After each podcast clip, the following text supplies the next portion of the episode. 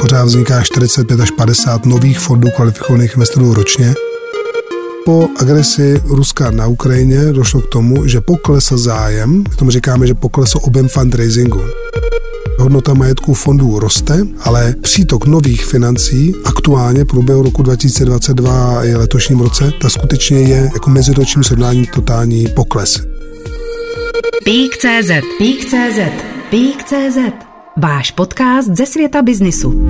Pokud má někdo přehled o investičních aktivitách v Česku, je to Pavel Doležal, donedávna majitel a výkonný ředitel investiční společnosti Avant, předtím v různých manažerských pozicích v ČSOB a nyní v úzovkách jen jako konzultant a nezávislý odborník na fondy kvalifikovaných investorů. Tématem našeho povídání však nebudou jen FKIčka, ale i situace na finančním trhu ovlivněná vysokou inflací, která přinutila centrální banky vytáhnout úrokové sazby vzhůru.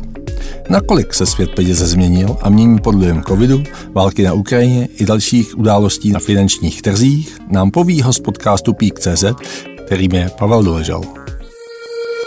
Pík.cz Pík.cz Vítejte u mikrofonu. Dobrý den, děkuji za pozvání. Pane Doležale, nedá mi to, abych se na úvod nezeptal, jak se vám tedy žije už ne jako majitel Avantu, ale jenom jako nezávislý odborník. Mně se žilo dobře s Avantem i bez Avantu a je pravdou, že vzhledem tomu, že oblast fondu kvalifikovaných investorů mě strašně baví a díky 13 letech eh, v Avantu jsem poznal spousta skvělých lidí, jak z řad zaměstnanců a eh, klientů, tak rozhodně jsem Avant neopustil. Stále jsem aktivní v Avantu jak pro pomoc současnému vedení a současným zaměstnancům, tak pomáhám i klientům v problémech, se kterými se potkávají stále. V rámci svých investičních fondů pomáhám malovat, k tomu vždycky říkám malovat neboli strukturovat nové fondy. A zároveň mám i oficiální pozici předsedy dozorčí rady Avant investiční společnosti a stále jsem také minoritní akcionář. Takže s Avantem stále žiji a jsem tomu rád.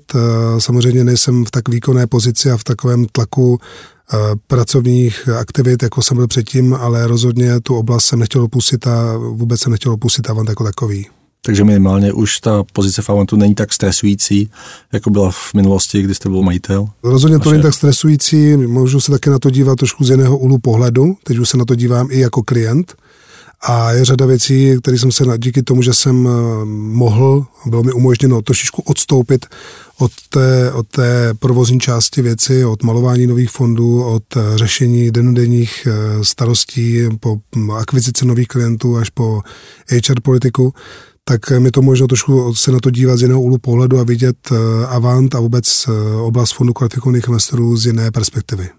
Jak tedy tu oblast fondů kvalifikovaných investorů ovlivnily ty poslední velké události, COVID, válka na Ukrajině, po případě to další dění na těch finančních trzích, jak jsem zmiňoval? Odlišil bych od sebe, jak to ovlivnilo fondy kvalifikovaných investorů, vůbec ten trh, který znám, od toho, jak, jaký dopad to mělo na aktiva, který jednotlivé fondy měly ve svém majetku. Mm-hmm. Protože to jsou dvě rozené věci, když se podíváte na statistiku, kolik investičních fondů kvalifikovaných investorů vzniklo před covidem, průběhu covidu, před válkou na Ukrajině, po válce na Ukrajině, tak ty počty jsou vlastně v poslední době pořád stejný. Pořád vzniká 45 až 50 nových fondů kvalifikovaných investorů ročně. A v České republice. V České republice, to znamená jako ten trend finančního centra, fondového centra v Praze, respektive v České republice je tady potvrzen. Pořád zakládání nových fondů kvalifikovaných investorů má svou logiku, o tom si můžeme říct víc. To znamená v oblasti toho fondového biznesu, kdy se strukturují a zakládají nové fondy, tak tam nepocituji během tohoto období vůbec žádný negativní ani pozitivní trend. Prostě je to soustavný trend, a což potvrzuje efektivitu a vůbec smysl těch fondů v České republice a v ekonomice. Co je něco úplně jiné, úplně jiné téma, jak se konkrétním fondům dařilo a nedařilo, jak se konkrétním aktivům dařilo a nedařilo a to je skutečně velice složité, protože jsou samozřejmě typy aktiv, které byly postiženy jak v době covidu, pozitivně, tak i negativně. Jako klasický příklad uvádí, myslím, že jsme se spolu bavili uh-huh. před nějakými třemi lety, kdy jsem predikoval vysokou inflaci, ta vůbec nenastala. Hmm. Predikoval jsem pokles hodnoty nemovitostí, stal se opak. Hmm. To znamená, nemovitosti v době covidu paradoxně rostly To zase stagnují, takže řada věcí se prostě děje, jak člověk může racionálně očekávat, ale s určitým spožděním a často jsou ty spouštěče jiné než a později, než by eh, někdo, kdo eh, má určitou praxi a zkušenost, očekával. Takže jsou věci, které se dějí s určitým spožděním, než by jste očekávali, ale prostě ty trendy jsou jasný. Takže řada aktivit se prostě povedla, řada aktivit se nepovedla v době covidu, stejně jako teď. Nicméně to, co jste vlastně zmiňoval před těmi třemi lety, že inflace poroste, tak k tomu v zásadě nakonec došlo. Eh, došlo k tomu, protože ty trendy, ty, ty důvody byly už tehdy patrné, to znamená doba nízkých úrokových sazeb, takzvané tisknutí neboli kvantitativní uvolňování, množství peněz v ekonomice, tak ty naznačovaly úplně jednoduše podle základních ekonomických um, pouček, to není nic, uh, není, to žádná diplomová hmm. práce nebo nějaká jako cena za Nobelovu nebo, nebo, nebo práce na Nobelovu cenu. Takže jako klasické důvody, proč inflace nastane, tady byly už předtím a čekalo se do jisté míry právě na ten spouštěč, kterým se tedy bohužel stala válka na Ukrajině, což je další druhá černá ale buď po covidu. Proměnilo se i zájem fondů kvalifikovaných investorů v tom, že když jsme se byli dříve, a tak jsme zmiňovali, že největší eh, množinu, kam tyhle ty fondy investují, jsou nemovitosti, reality, developerské projekty. Došlo k nějakému posunu od těchto těch tradičních investičních záměrů k nějakým dalším? Naše portfolio bylo vždycky z většiny tvořeno nemovitostmi, ať už eh, to vnímáme celé šíři segmentu nemovitostí, tak eh, to bylo samozřejmě od torné půdy až po development, logistické areály, komerční nemovitosti, bytová portfolia k nájmu a tak dále. Takže jako, když se řekne nemovitostní trh, tak ono je těžké i posuzovat, jestli se vyvíjí nahoru nebo dolů, protože nemovitostní trh to je, to není jedna nemovitost, jeden hmm. druh, ale je to více druhů. A ty se vyvíjí v každé době trošičku odlišně, mají samozřejmě společné trendy růstu, trvalého dlouhodobého hmm. růstu, ale v konkrétním čase se můžou jevit, nebo se jeví a jsou e, trošku odlišně, takže vždycky nemovitosti tvořily převážnou jako skutečně jako mm, většinu nemovitostí, jako portfolii našich fondů a našich aktiv.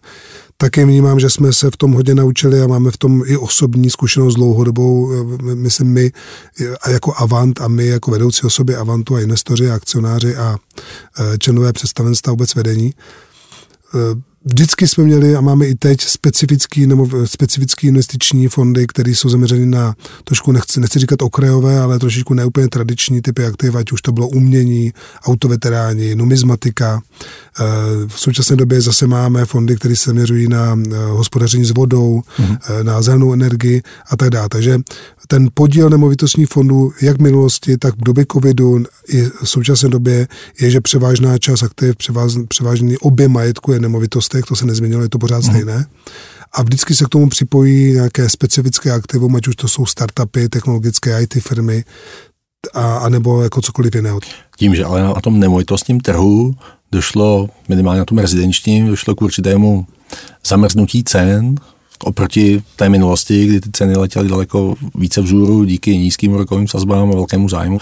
Lidé měli relativně velmi jednoduše dostupné hypotéky, což díky úpravám eh, České národní pravidel České národní bankou tak pominulo tak uh, museli jste i tohle nějak zohlednit v těch fondech. Znamená, muselo dojít uh, zřejmě k nějakému přecenění těch nemovitostí? Eh, samozřejmě musíme, musíme k tomu, nebo přistoupili jsme k tomu zodpovědně jak eh, z pohledu přecení stávající aktiv, taky z pohledu nových akvizic a také z pohledu zakládání nových fondů, protože to téma je samozřejmě složitější. Eh, jednoduchý je to tak, že máte portfolio nemovitostí, máte portfolio bytů a u bytů máte dost široký likvidní trh. Tam cena bytu je relativně dobře trefitelná. Jo, to slovo trefitelný tady možná použiju víc, než by bylo možná záhodno v oblasti fondů kvalifikovaných investorů, tím, že to je regulovaný biznis, ale při oceňování aktiv, se kterými se denně neobchoduje, třeba když to jsou akcie Česu, tak tam jako oceňování neřešíte, protože vy víte moc dobře, mm. jak se obchodoval konkrétní papír ten daný den, na tož na konci měsíce, takže když uděláte ocenění veřejně obchodovaných akcí, a se kterými se obchoduje samozřejmě v, v dostatečném velkém objemu, mm tak určování hodnoty, které se potom projevuje v NAV konkrétního fondu, anebo v jeho zhodnocení, nebo v jeho poklesu, tak je, tak je strašně snadný. Tam se jako netrefujete, tam to víte. Hmm. U čehokoliv jiného, kde nemáte tak likvidní trh, kde si nemůžete kliknout um, do jakýkoliv sítě, do samého Bloomberga, tak vždycky vycházíte z toho, že znáte tu cenu, nebo že se snažíte eh, ji určit podle dostupných informací, které máte, a to je právě třeba znácké posudky, nebo ocení trhu, nebo cenové mapy, případně nemovitosti nebo pozemků.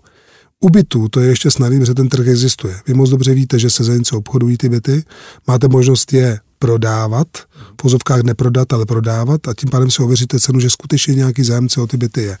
Takže u těch bytů skutečně nejjednodušší varianta přecení bytového portfolia existujících bytů, to je snadný, protože si to přeceníte a tam ano, došlo k tomu, že buď jsme šli dolů, nebo jsme zůstali, stagnovali jsme s tou cenou, to znamená fondy, které investovaly do bytů už existujících, tak tam došlo k tomu, že tam žádný výnos skutečně popravdě nebyl za poslední roky a to přecení je buď zůstat na, na stejném, nebo jít dolů. Uh-huh. Jiné téma je zase u jiných typů nemovitostí a například v případě developerských fondů, tak tam došlo k totálnímu poklesu výraznému poklesu.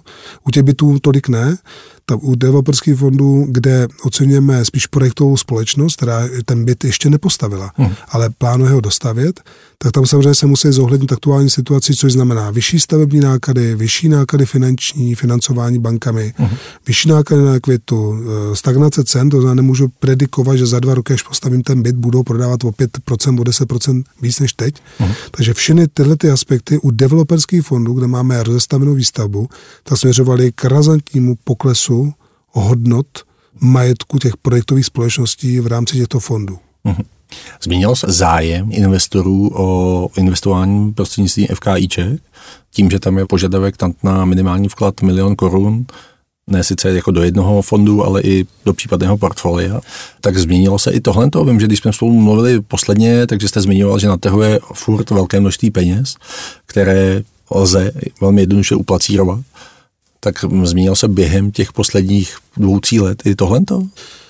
Možná bych spíš se zaměřil na to, co se dělo za poslední rok a půl, protože to je ještě daleko víc dramatičtější změna, uh-huh. než to, co se v průběhu covidu stalo. No, v průběhu covidu se to vlastně nedělo až tak moc, teda samozřejmě s výjimkou eh, cestovní kanceláři hotelů, tak z pohledu investičního, z pohledu lidí, který eh, jejich životní standard se jako omezil na to, že nemohli samozřejmě cestovat, tím to nechci nějak zlehčovat. Hmm. Klíčové bylo, že v průběhu covidu tady umírali reálně lidi. Jo? To je vlastně nejvýznamnější, to není, nemá nic společného s investicemi, takže bych se soustředil na to, že COVID, aspoň z mého pohledu, byl prostě o zdraví obyvatelstva, tomu bylo potřeba uspůsobit všechno. Z pohledu investičního to nebyl, myslím, když se na to dělám globálně jako hmm. na investice jako takové, tak to nebyla žádná velká věc. Z pohledu zdraví obrovská.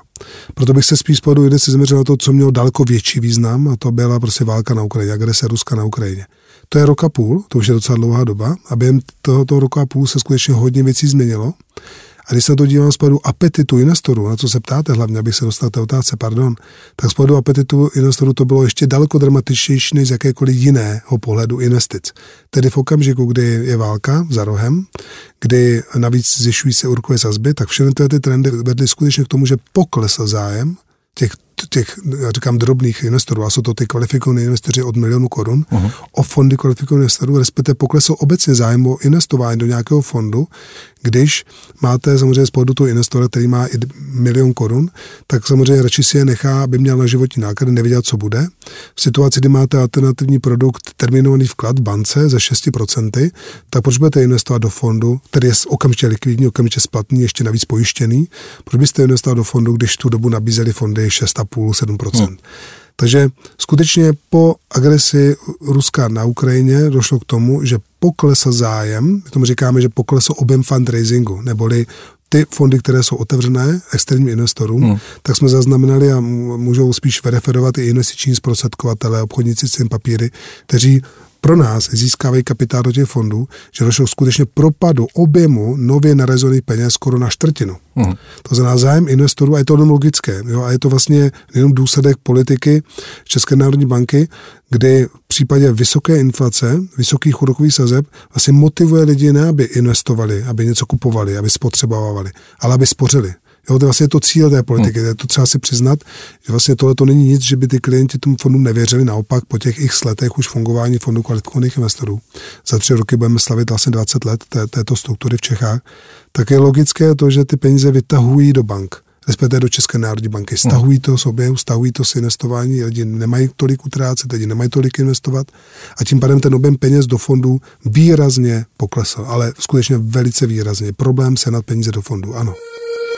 Pík.cz Pík.cz Podle poslední zprávy Asociace kapitálových trhů ze srpna 2023, jak tady mám číslo, tak ten objem mají investovaných ve FKIčkách, ve fondech, už eh, přesáhl 420 miliard korun, což je za 20 let fungování velmi mnoho a to tempo neustále roste.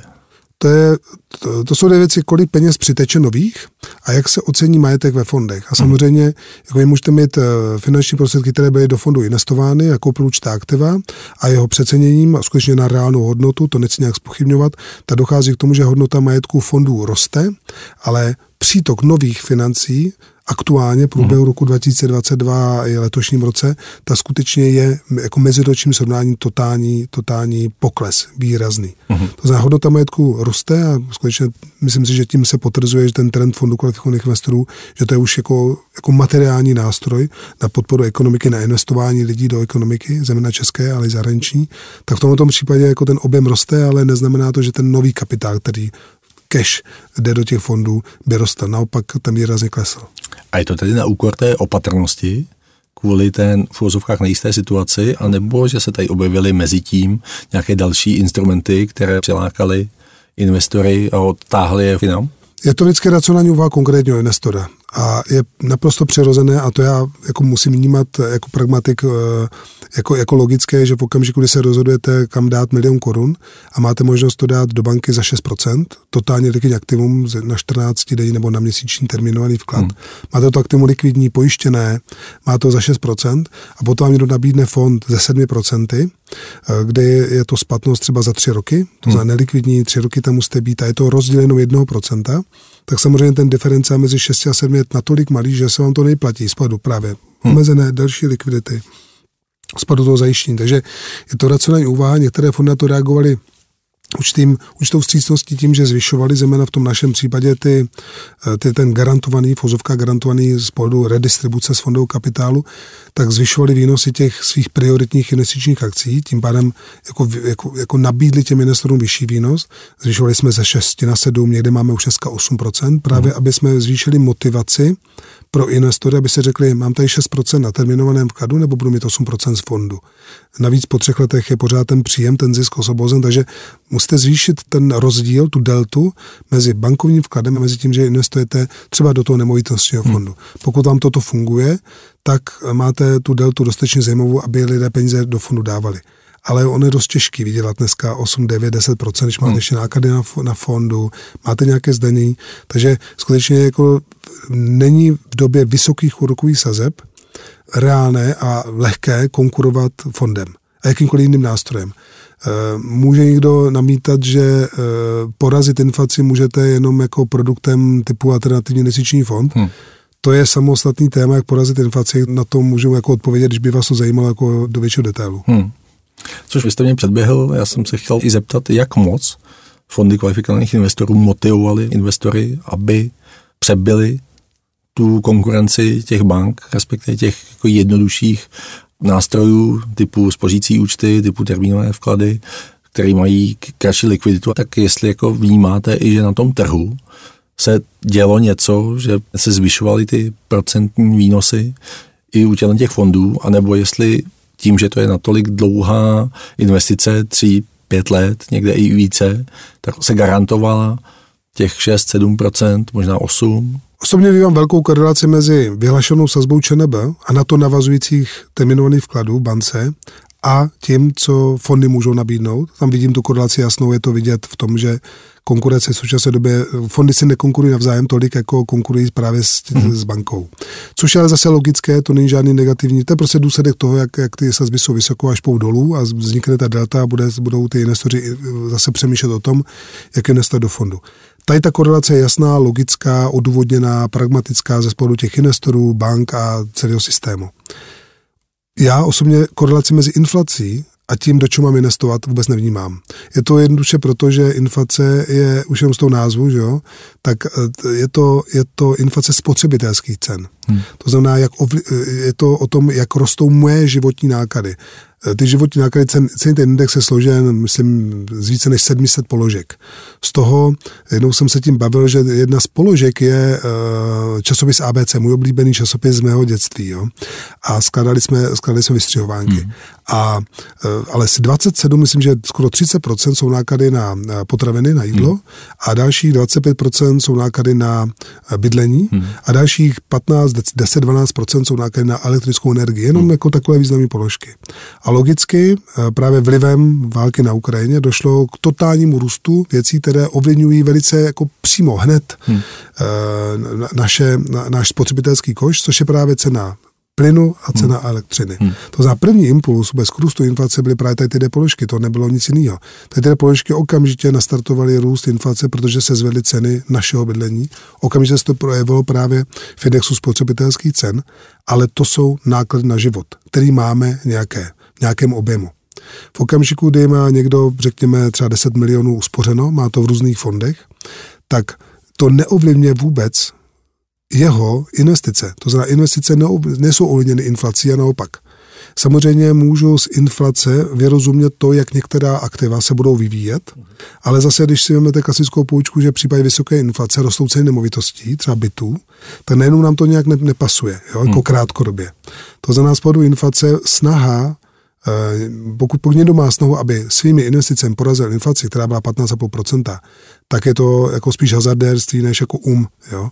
Někdy se povede, že investujete do něčeho, co vydělá 15%. My jsme měli třeba minulý rok úspěch, s, znovu úspěch s, s fondem Česká pole, který ale eh, vydělal nejvíc eh, peněz na investici do orné půdy na Slovensku, kde mhm. došlo k výraznému, za poslední dva roky došlo k výraznému růstu hodnoty orné půdy a vydělali jsme 15% investorům, což by mohl bych říct, ano, porazili jsme inflaci, jo? Hmm. ale nebyl to náš cíl.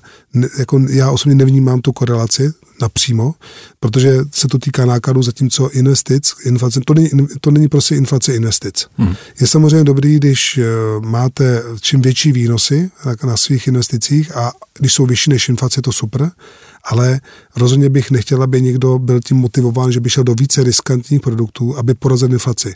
To by spíš šel do obrovského rizika, který mohl padnout způsobem, že ne, že neporazí inflaci, ale zároveň o ty peníze přijde. Takže hmm. jako já tu korelaci takhle nevnímám. Kdo si dneska zakládá FKIčka? Jste zmiňoval, že každoročně v Česku vznikne 40 až 50 nových fondů.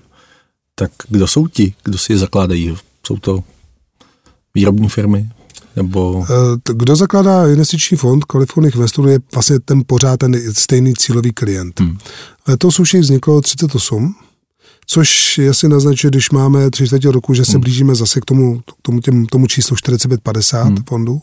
Takže ten trend je pořád ceny, pořád vznikají nové, nové fondy, oni taky zanikají. Ty, ty, některé ty fondy, které jsme založili, nenaplnili svůj, svůj plán, nepodařilo se se na ty investory, nepod, nepodařilo se udělat transakce. Takže oni vznikají, zanikají, není to o tom, že se jde jenom dopředu, ale se jde dozadu. To je prostě realita. A e, typicky klienti, kteří chtějí fond kvalifikovaných investorů, tak jsou prostě investoři, podnikatelé, kteří mají nějaký projekt, ať už to je nemovitostní projekt, development, nebo logistika, nebo komerční nemovitosti, nebo to jsou private equity fondy, mm-hmm. nebo to jsou poskytovatele půjček se zajištěním, nebo to jsou eh, obchody s pohledávkami eh, třeba po splatnosti. To jsou různé scénáře, ale eh, zase opět z, z, z velké většiny to jsou nemovitostní investice různých druhů. A tyto investoři už mají zainvestováno, mají nějaký majetek a k tomu, aby rozšířili svou aktivitu, mm. tak potřebují ne bankovní financování, ale potřebují také ekvitu. A ta ekvita jako vlastní zdroje, které mohou být ve formě samozřejmě vlastního kapitálu fondu. Proto sbírají peníze od veřejnosti kvalifikované do fondu kvalifikovaných investorů. Ten příběh je pořád stejný. Něco už mají a chtějí to rozvíjet dál, proto potřebují vlastní kapitál a my jim pomůžeme vytvořit fondovou strukturu a my jim pomůžeme i přes investiční zprostředkovatele, obchodníky se papíry získat dodatečný kapitál, potom tomu se doplní banka a pak to funguje. Ne ve všech případech to funguje, ne ve všech případech to, to znamená, že se ty nové projekty uskuteční. Častokrát se zasekneme na těch stávajících pro, projektech uh, toho našeho zakladatele, toho klienta, ale politikou Avantu vždycky bylo a je a bude, že nezakládáme fond na myšlence zakládáme fond vždycky na bázi už existujícího projektu, existujícího majetku, který ten náš klient, zakladatel má mm. a proto do toho jdeme a proto při správě fondu společně s tím klientem hledáme nové investiční příležitosti a ten fond spravujeme my jako statutár, ale je to samozřejmě při in, investiční iniciativě a pomoci toho našeho klienta, který se v tom daném uh, segmentu aktiv vyzná, rozumí tomu, ví o tom víc a je motivován, aby to rozvíjel dál. Mm-hmm. Vy jste vlastně zmiňoval ten úspěch eh, toho fondu, který investoval do orné půdy. Existovaly ještě nějaké podobné fondy, které zaznamenaly takovýhle podobný úspěch? a případně vlastně podívejte se i na to na druhou stranu, zmiňujete, že fondy i zanikají, ale byly i fondy, které jako měly nějaký velký propad, byť stále ještě fungují s vidinou toho, že pak se vrátí na dobrou cestu? Začal bych tím propadem. Máme uh, velice úspěšný fond, jmenuje se uh, Forgimel.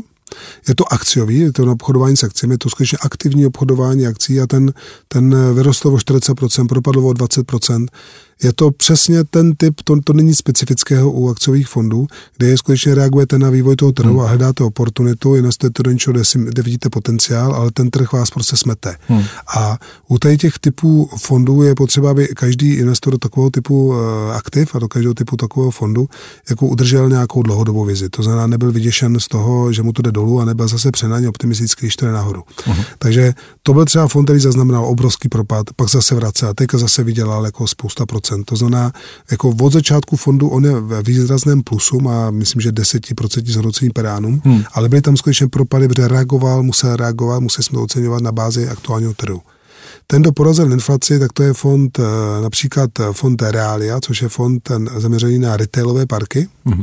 kterým se dařilo skutečně i v průběhu covidu, Eh, i v průběhu aktuální doby, aktuální války, to znamená, nebo té, té, té situace ověněné válkou na Ukrajině, to znamená, ten měl 16% taky v průběhu roku 2022, hmm. jak na bázi reálných nájmů, tak i na bázi přecenění.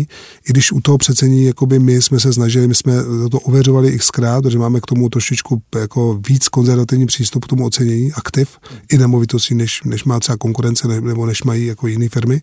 Takže my jsme k tomu přistoupili skutečně uh, velice opatrně opravdu konzervativně a přesto ten fond zaznamená takový velký úspěch. Uh-huh. Právě z toho důvodu, že retailové parky prokázaly jako naprosto neuvěřitelný potenciál, naprosto potvrzený prostě jak z pohledu příjmu, tak i z pohledu efektivity toho biznesu jako takového, takže tenhle ten fond měl třeba 16%. Uh-huh. Ale zbývající fondy měly uh, výnos okolo 8-7% uh, a to z toho důvodu, že my jsme v minulosti spíš šli cestou takového jako umírněného výnosu. Eh, výnosu tady byl často uh, buď nastaven na principu minima, ale také zároveň maxima. To hmm. znamená, u většiny fondů, které nabízíme externím investorům, jsme právě v rozmezí třeba od 7 do 7,1, od 8 do 8,1%, takže i když ten fond, jeho aktiva ocením směrem dolů výrazně, tak na externí investory toto nemá vliv. Uh-huh. My nemůžeme samozřejmě v řadě případů ovlivnit vývoj toho trhu, jak se konkrétní třeba nemovitosti dají oceňovat, tak se dají prodat, ale můžeme ovlivnit tak v rámci jednoho fondu to dopadne na konkrétní třídu aktiv. Když máte dvě dva druhy investičních akcí, jedny pro externí investory, jedno, jednu třídu pro zakladatele, tak když fond vydělá 20%, uh-huh. tak mhm. ty externí můžou dostat jenom 8, zatímco ten eh, zakladatel může dostat třeba 30. Hmm. U fondu Realia máme sice přednostní výnos, a nemáme ho maximální, nemáme ho kepovaný z vrchu. Aha. Tam dochází k degresi, že na tu čtý výnos myslím, že 8%, eh, ten investor bere jenom, 8, jenom 50% toho růstu. Zatímco většina našich fondů je spíš zaměřená na min-max. Tam, kde mám min, mám samozřejmě maximální výnos, to je logické. Hmm. Eh, bylo to spíš, bylo to teda poprvé vymyšlený pro jiný situace, jo, to je to min-max model, je ty prioritní investiční akce. Právě pro to, že jsem očekával, že to jednou prostě půjde dolů, a nechtěl jsem se dívat na investory, kteří vstoupili těsně na píku hmm. toho, toho zhodnocení a pak najednou propadli o x procent. Takže proto jsme spíš gar, eh, měli garantovaný výnos tím redistribučním mechanismem do fondového kapitálu toho zakladatele, kdy jsme spíš čekali, že to půjde prostě dolů, ale my půjdeme nahoru. To znamená, ty externí investoři budou pořád plus 8, uh-huh. zatímco ten zakladatel prostě půjde dolů. Uh-huh. Je to spíš taková pojistka pro tady ty výkyvy těch oceňovací rozdíl a výkyvy trhu. To jsme spíš dávali těm externím investorům jako doporučení pro investice. A jaký tedy jste investor vy sám? Investujete do akcí, dluhopisů, fondů? Nebo... Tak uh, myslím si, že není žádné překvapení, že já investuji do uh, investičních fondů a to investičních fondů pouze Avantu. Protože znám zakladatel, znám jednotlivé ty fondy, které fondy jsou u nás už 10 let. Jo, ono jako při výběru fondu je vždycky klíčový, až už u mě, který znám ty fondy do detailu, eh, jak, jak, jak, jak fondy jako takové, tak i konkrétní fondy a jejich aktiva, jejich zakladatele, tak vždycky zná to historii toho fondu. V okamžiku, kdy ty s těmi fondy zakladateli, země, co, co za tím fondem stojí, se znám 10 let, 6 let, 7 let, tak se mi tam mnohem snadněji a s větší důvěrou investuje, než když se dívám na internet na fondy jako konkurence. To je, mm-hmm. to je úplně jasný. Takže sám investuji do fondů, který znám a jsou to zase nemovitostní fondy, ať už to jsou nemovitosti přímo držené, nebo projekty developmentu, nebo to jsou půjčky zajištěné nemovitostmi. Já to, pořád vnímám, že riziko podkladu aktiva je nemovitost, ať už je postavená, nebo je zastavená, nebo se staví. Takže 100%, zase 100% mého portfolia jsou nemovitosti. Mm. A nic jiného jste ani ze zvědavosti neskoušel?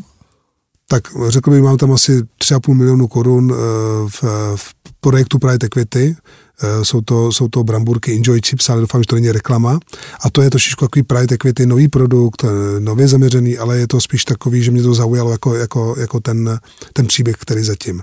Ale jinak skutečně jako totální většinu mám jako z těch nemovitostech v různých podobách, jak jsem naznačil, jak, jak těch aktiv, tak i formy.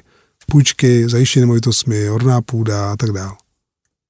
A když bychom tady měli to nějakým způsobem obecně schrnout, tak eh, měl by si investor v současné době dát na něco větší pozor, menší pozor, anebo by v zásadě měl být neustále obezřetný, sledovat situaci na trhu, měl mít diversifikované portfolio? Takhle každý investor by se svými vlastními prostředky měl být jako opatrný vždycky. Za každou situaci, za každou v pondělí nebo v neděli, o svátek nebo pracovní den, vždycky měl být opatrný.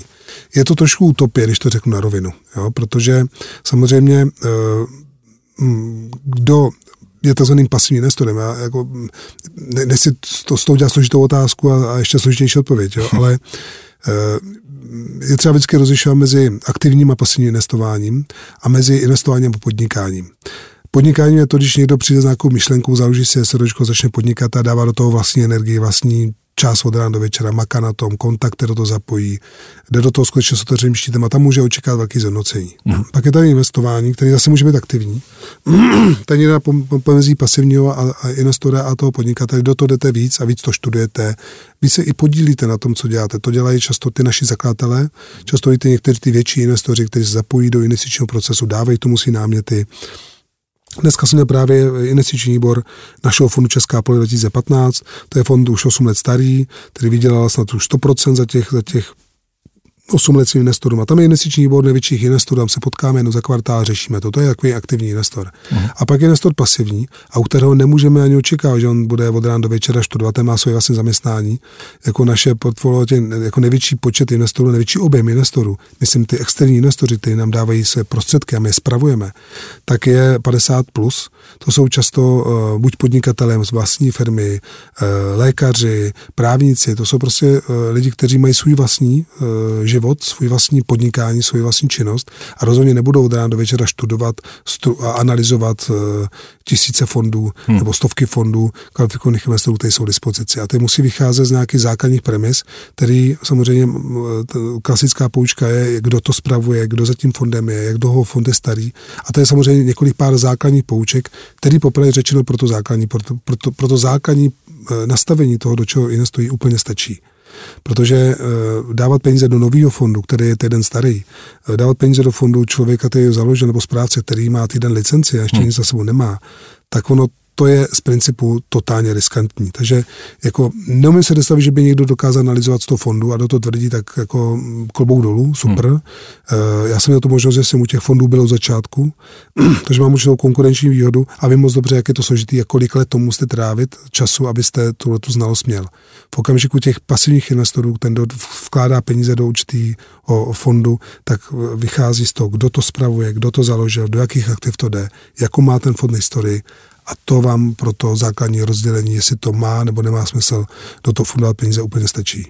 Říká Pavel Doležal, odborník na fondy kolektivního investování, který byl hostem podcastu Peak.cz. Já díky za vaše dobré povídání. Děkuji za pozvání a přeji hezký den. Peak.cz Peak.cz Poslouchali jste váš podcast ze světa biznisu. Další ekonomické a biznisové zajímavosti najdete na Peak.cz.